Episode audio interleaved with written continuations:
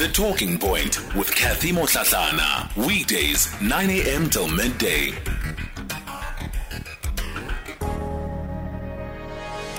You're listening to The Talking Point. We continue leading the conversation right here on SAFM. Welcome to the third and final hour of the show. We're looking at a people's budget. What would a people's budget look like? And of course, it's ahead of the Finance Minister Enoch Godongwana's um, tabling of the budget speech later to of the budget, rather, later this afternoon. It is often described as the budget speech, but he tables his budget this afternoon. So when we, as the citizens and residents of this country, think about what needs to go into a budget. I what I often see is that what we prioritize versus what is often prioritized in the budget, those two, um, you know, don't always reflect the same things. Which is why I thought it will be important uh, for us to say, well, what is actually um, what we want to see in the budget, and if we were given that opportunity, what would our budget, what would the people's budget actually contain? What uh, would be in it, uh, especially when it comes to addressing concerns in our society. Um, what would it reflect? Um, coming up to speak to us in this conversation is Tony Ehrenreich. He's uh, representing COSATU at the People's Budget Coalition. Tony, good morning to you. Good morning. Thank you for having us on the show. And Andile Zulu is also a member of the Budget Justice Coalition. Andile, good morning. Good morning. Thank you for having me on. You know, we started off the show today um, on the open line with what is. Uh, really a heart wrenching call from one of our listeners, um, Zani, who's out in KZN, and she was speaking about crime and how she's been affected by crime um, in the Durban CBD. And she talks about the fact that it's something that's happening on a day to day basis, and very little seems to be done about it. Of course, you can imagine the responses from South Africans after that. Everybody seems to have a story to tell about experiencing crime. And yet, if we go when the budget speech has been ta- when the budget speech is done, often what we will see is that what we consider to be priority areas where perhaps the biggest allocation of state spending should go um, is not necessarily what happens uh, with the budget. So, when we talk about the people's budget, and this is an idea that has been taking place for some time, uh, you know, the, the People's Budget Coalition will launch its own budget before um, the finance minister does that. What is the, the idea behind it? Tony? Thank you very much. I wasn't clear who you had asked the question to. Can I just say this that on matters related to the detail of the people's budget, I think Andile is much better placed to give a comment on that because I was not in the people's budget process this year. Uh, I can give you some of COSATU's perspective. But you raise an important point about what is a budget meant to do. The budget is the link between the promises that a government makes and its actual delivery. So if you don't allocate money to something that you promise people, then it's not going to happen. So what we have in South Africa is that the politicians and the political parties give us their manifestos. They tell us what they're going to do, the great promises that all politicians make. But those things only have resonance when you attach money to that, when you're going to be able to make it happen. And the fact that South Africa today is a more unequal society than we were in 1994 that the unemployment levels are higher, that the elites in the society today live a much better life, with many of our erstwhile comrades residing in the Sandtons and the Constantias and who appear to have forgotten about us. So the budget is not being used by government to give expression to the political promises that were made and to give expression to the real legitimate expectations of people to undo the legacy of apartheid.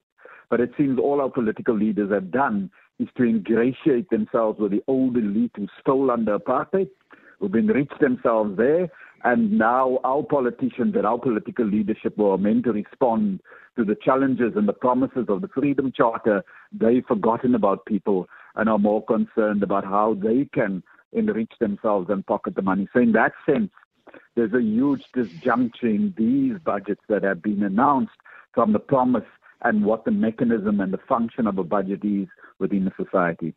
Over. Andile, despite concerns that people might raise um, with the, the budgets that are tabled, these are budgets that are often adopted by Parliament. Um, I don't recall a, co- a, case where a budget has been um, rejected in this country. Uh, or even rejected on the grounds that it is not giving, uh, as Tony put it, expression to the political aspirations of the people of this country. When you go about as, as the budget coalition, trying to get a sense of what it is that the budget should be prioritizing, who do you speak to? How do you ensure that what you come up with is a true reflection of the issues that need attention, that need resources channeled into them in the country? Um, thank you. Well, essentially, the Budget Justice Coalition is a gathering of different civil society organizations, some of whom represent social movements, community groups, um, various uh, progressive organizations with society. And essentially, the idea is to say if there are 18 million who are living, people who are living in extreme poverty, if we have the highest unemployment rates in the world, if we have a um, extremely unequal society, then it is those people who are affected by those issues directly that we need to engage with. And so you can do this um, in a very scientific manner. You can have surveys of energy poverty. So do people, uh, most South Africans, have a reliable, safe, and affordable access to electricity? You can also do investigations into different sectors of the of the states that directly interact with people. So, for example, some of the organizations within the Budget Justice Coalition have interacted with workers and people that go to public hospitals and clinics. And we've come to realize that our health system is, in fact, collapsing. You can also do interactions with people who are teachers, with learners, and you find that the education system is also significantly decaying. Many teachers are overworked, many schools are understaffed and under resourced. So, if you actually engaged with ordinary South Africans, in the different communities and institutions that they're located in, you would get an indication of what we should be actually prioritizing when it comes to budgeting as a state and the governments within that state. But unfortunately, as Tony alluded to, our politicians have their own narrow concerns in terms of their own self enrichment. But really, what drives the gap between the reality that South Africans face and the way in which National Treasury budgets is the fact that National Treasury is first gripped by what we think is a incorrect macroeconomic framework that does not suit South Africa's needs.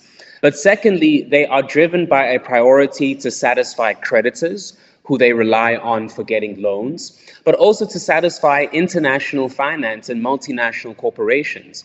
Once again, because in the perspective of Treasury, just looking at their budgets in the past several years, they are under an illusion that we need to prioritize the interests of the market, the interests of multinational corporations, and the interests of creditors as a mechanism to grow the economy.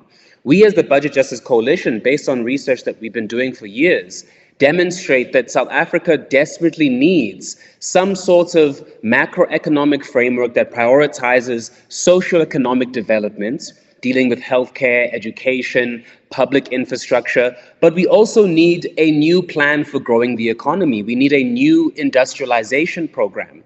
And unfortunately, for the reasons that we've highlighted, National Treasury um, and the government at large doesn't seem to prioritize the needs of most South Africans because, again, they have different interests, but also they have a different ideological framework for understanding how the budgeting process should unfold and what should be prioritized. And, and, and that, of course, has been a matter that has really resulted in an in an ongoing debate, right, Andile, of, of what the approach to budgeting in this country should be what we've seen over the last couple of years eh, are budgets that have been tabled and approved that are described as austerity budgets. The National Treasury, of course, rejects this idea and notion of an austerity budget.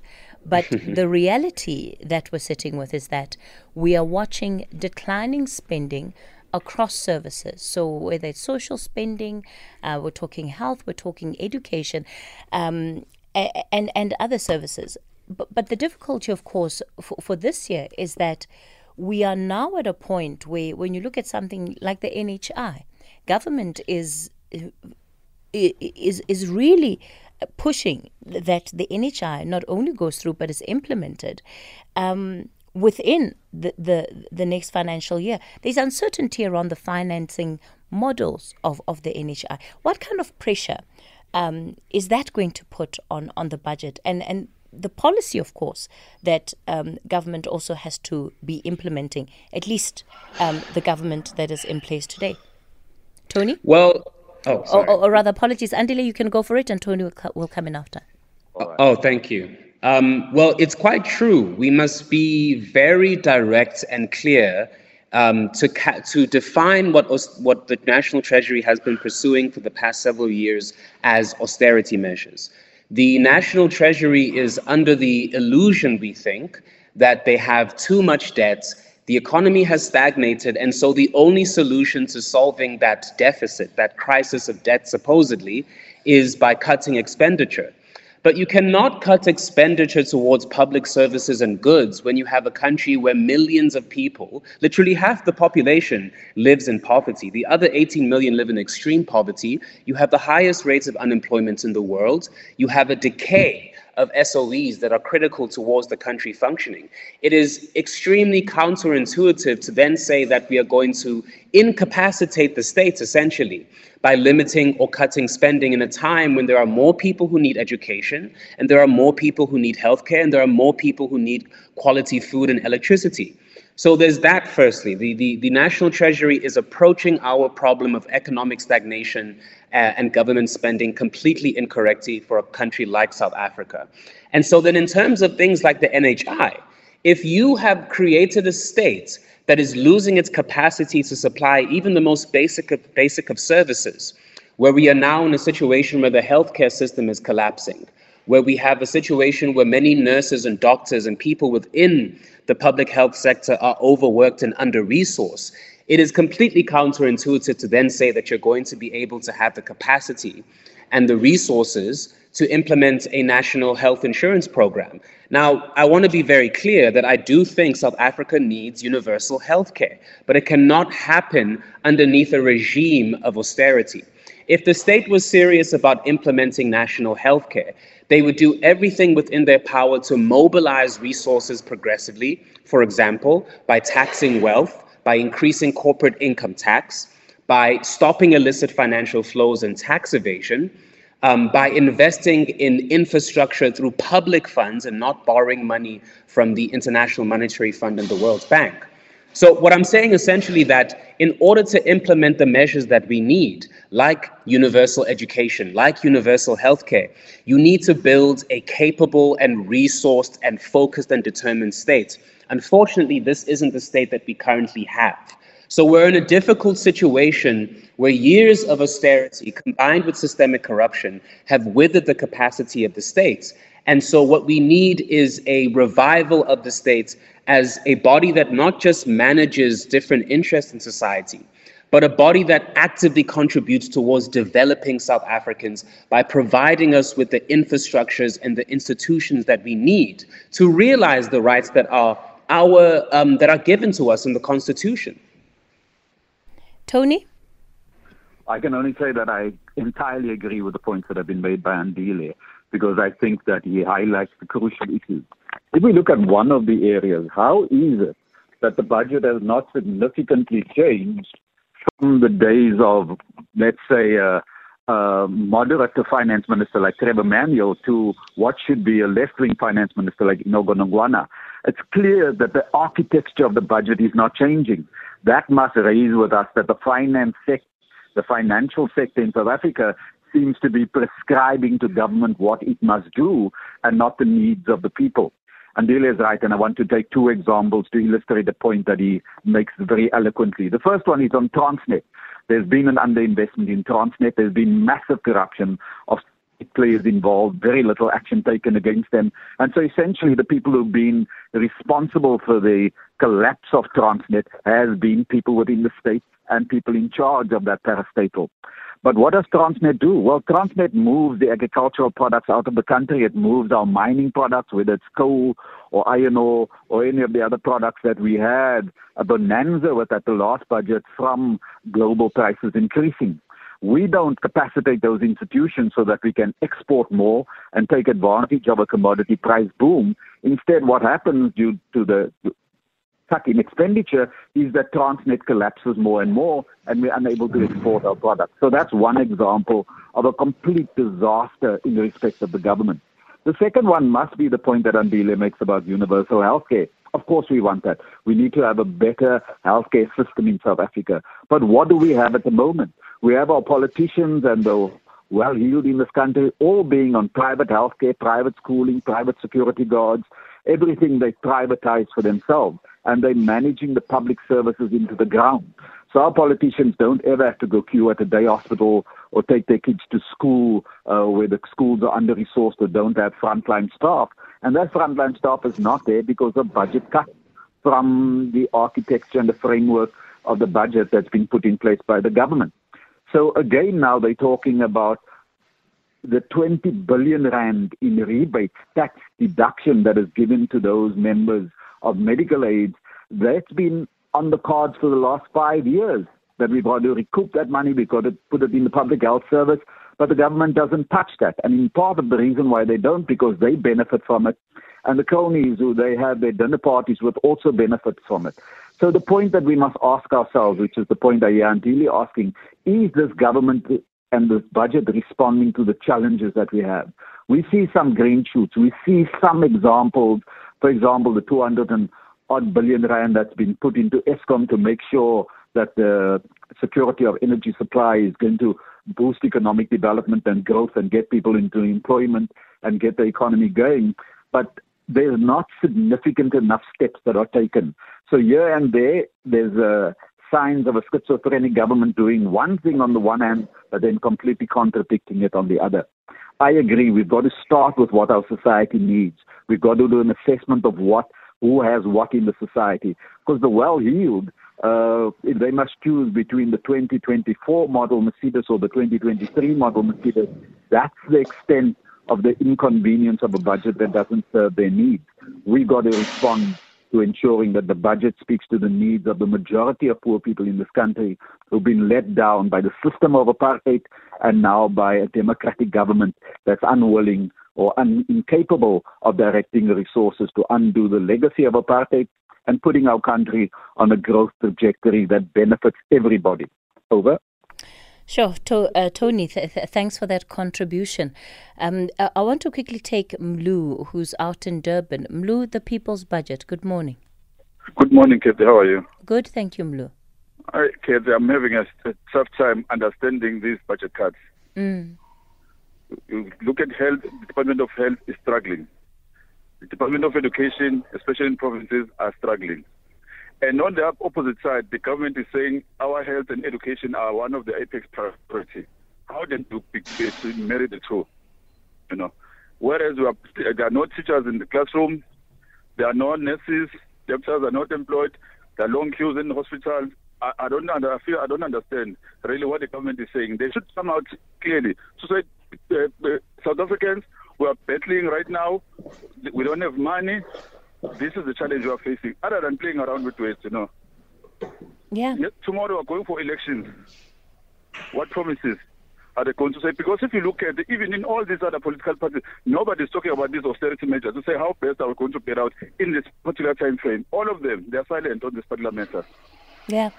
Mlu, th- thanks for that call and contribution out in Durban. And, and, you raise an important point about um, opposition parties, right? Because again, when it comes to the debates on, on, on, on the budget, which uh, the, the finance minister is tabling, I, I don't recall an instance where we have seen um, political parties withdraw their support for the budget, at least to the extent that um, they, they, they don't vote in favor of it um, once it is tabled in, in Parliament. Andile, what do you think can be done to show that, in fact, um, there is some level of commitment to making this budget more people friendly? to, to making it a budget that is fit for purpose to meet the needs of South Africans where we are today?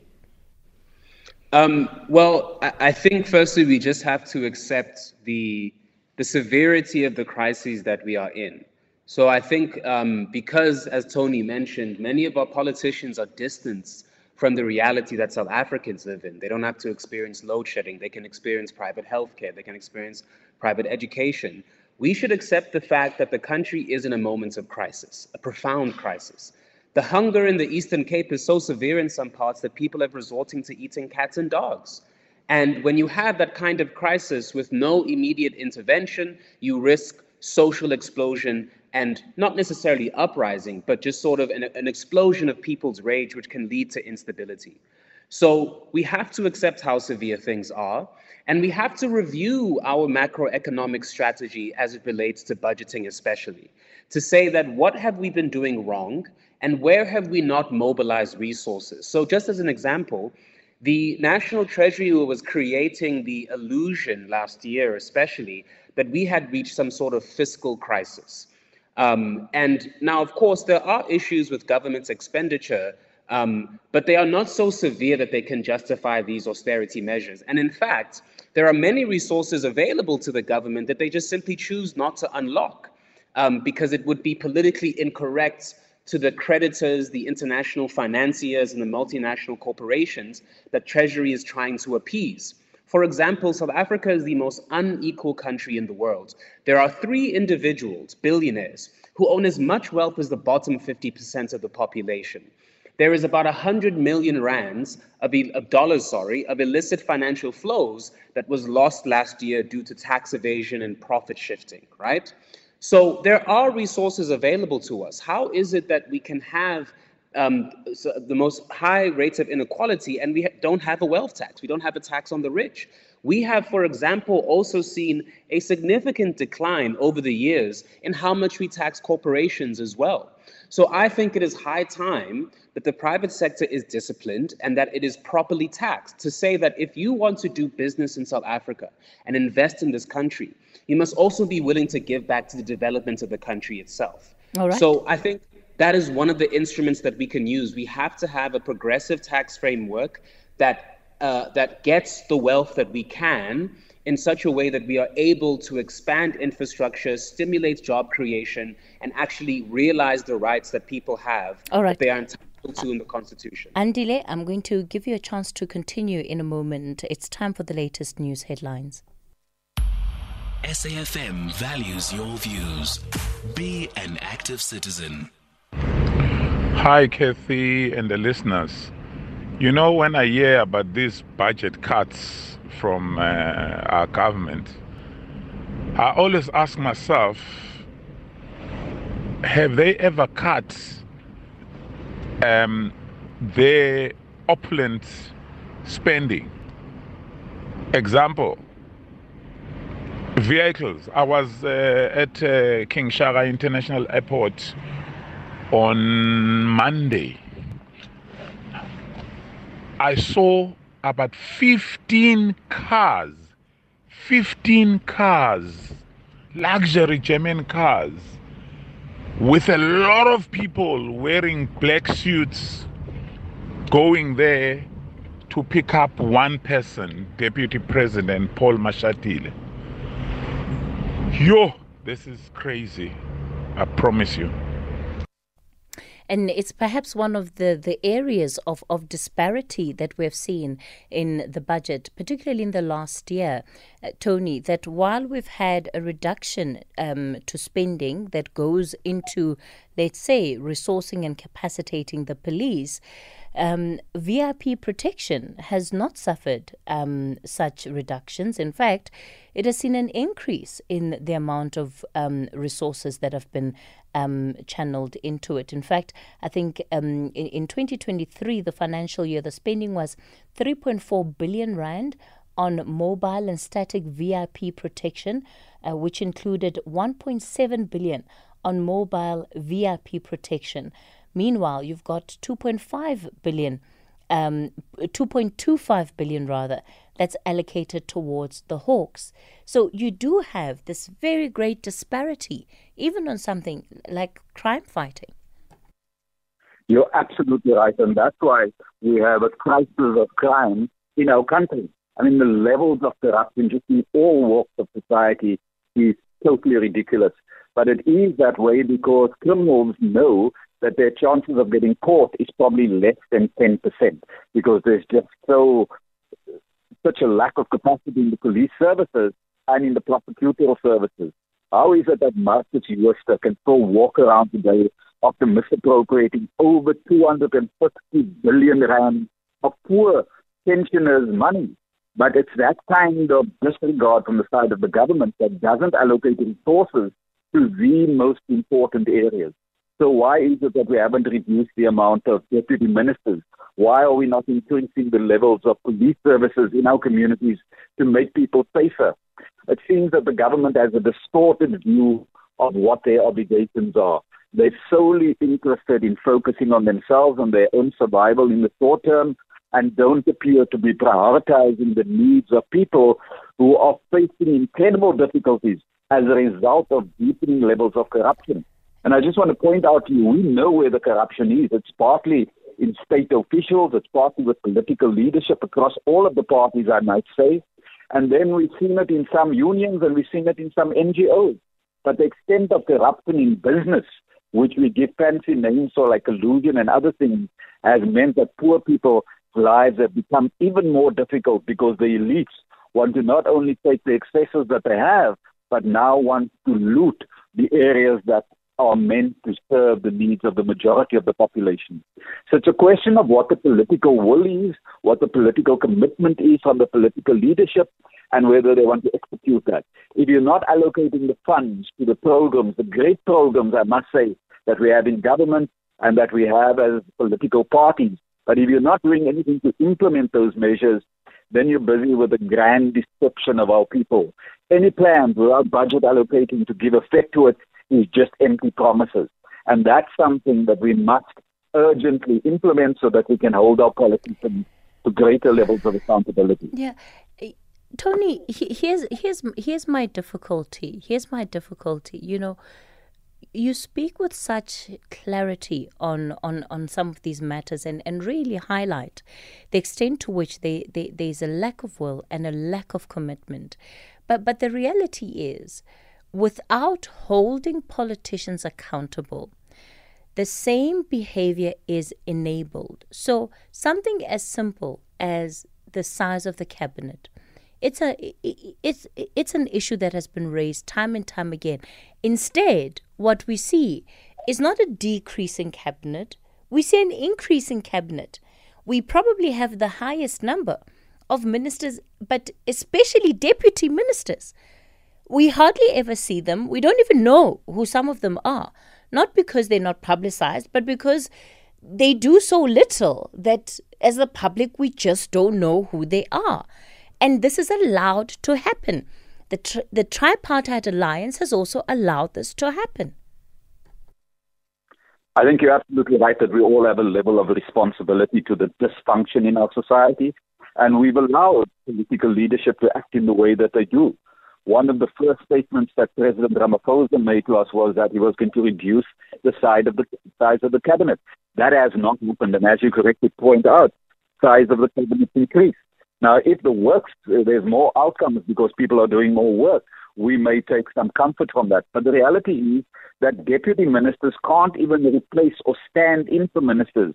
That's why you get other ministers uh, acting or acting in positions when ministers are out of the country. But that's the absurdity. So that's got to be addressed urgently.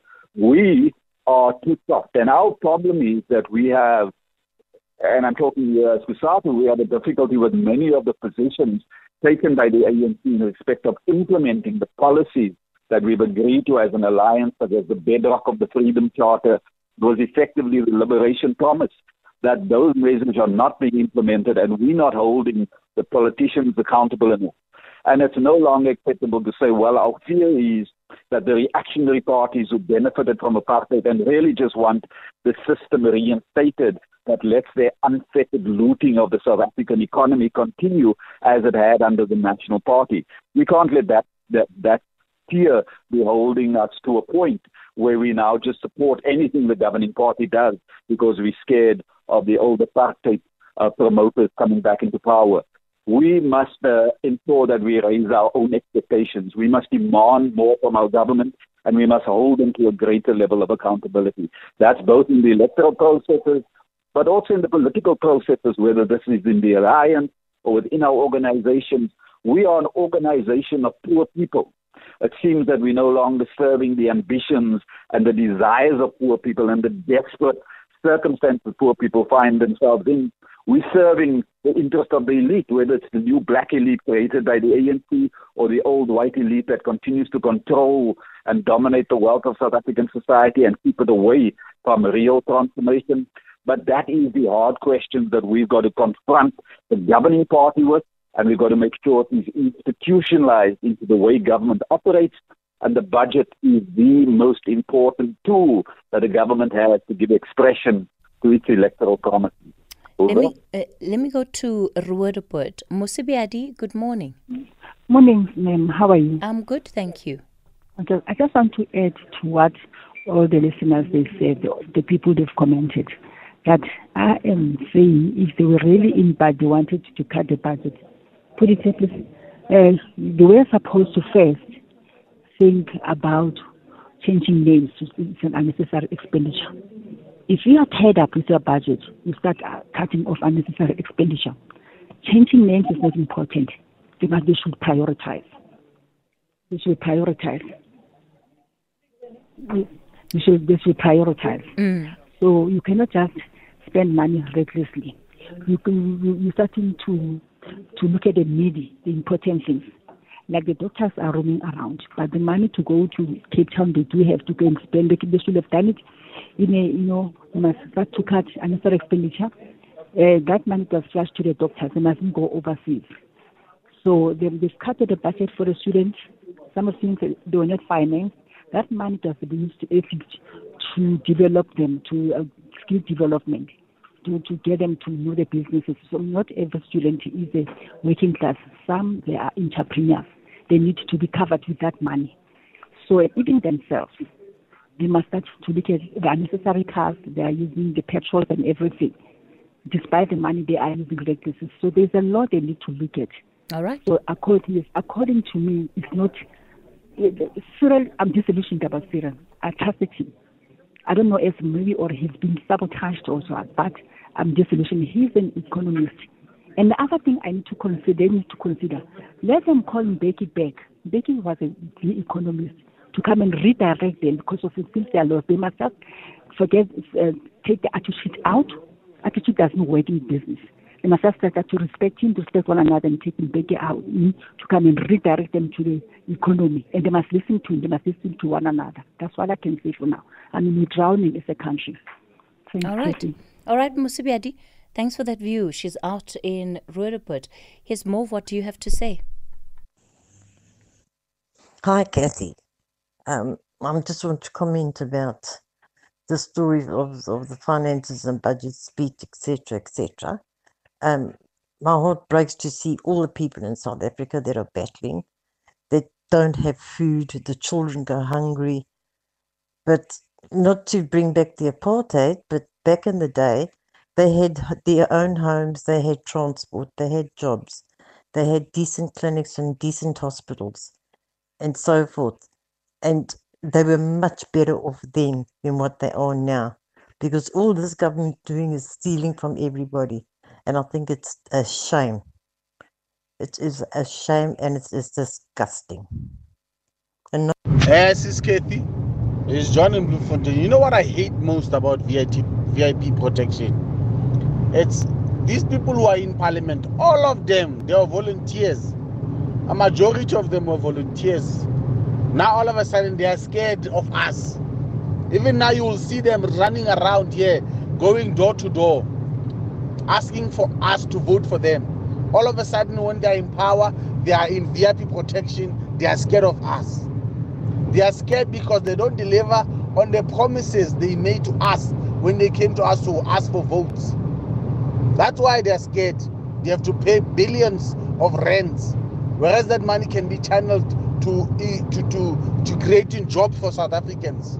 But no, the ANC government does not do that. But hey, we have a date on the 29th of May. We shall meet in the ballot box to vote you out.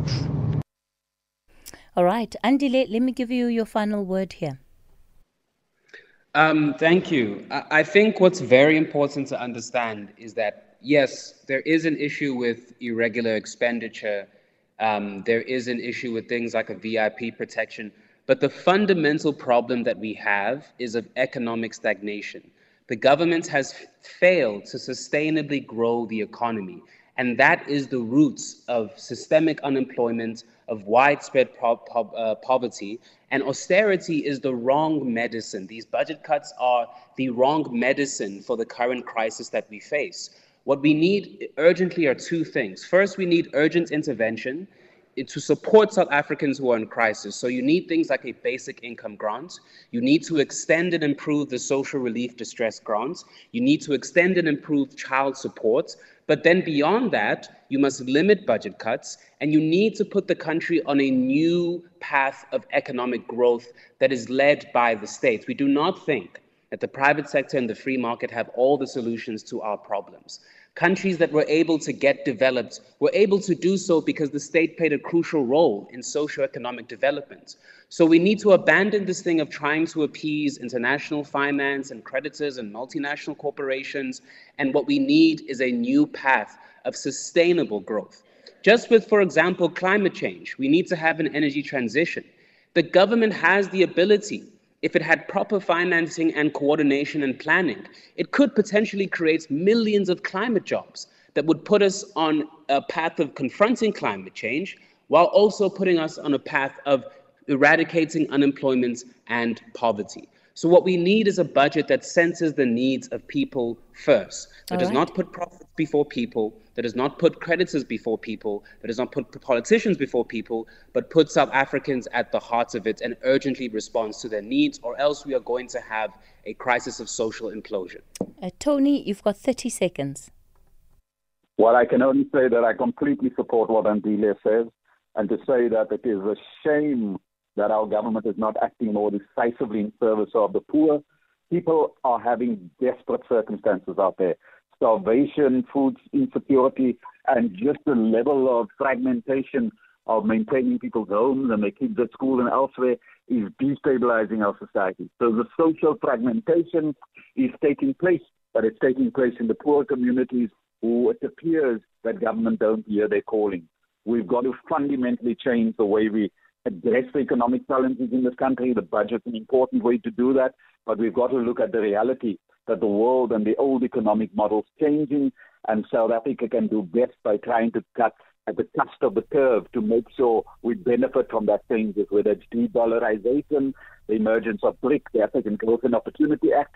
All of those things present us with opportunities that we're missing because we're just subordinating our interest to that of big financial capital. All right. Over. Tony Ehrenreich is the COSATU representative, and Andile uh, Zulu, that you heard from there, he is a member of the Budget Justice Coalition. That's where I'll leave it for today on The Talking Point. I'll be back with you again tomorrow. Coming up next is the book reading. Have a lovely afternoon. Goodbye.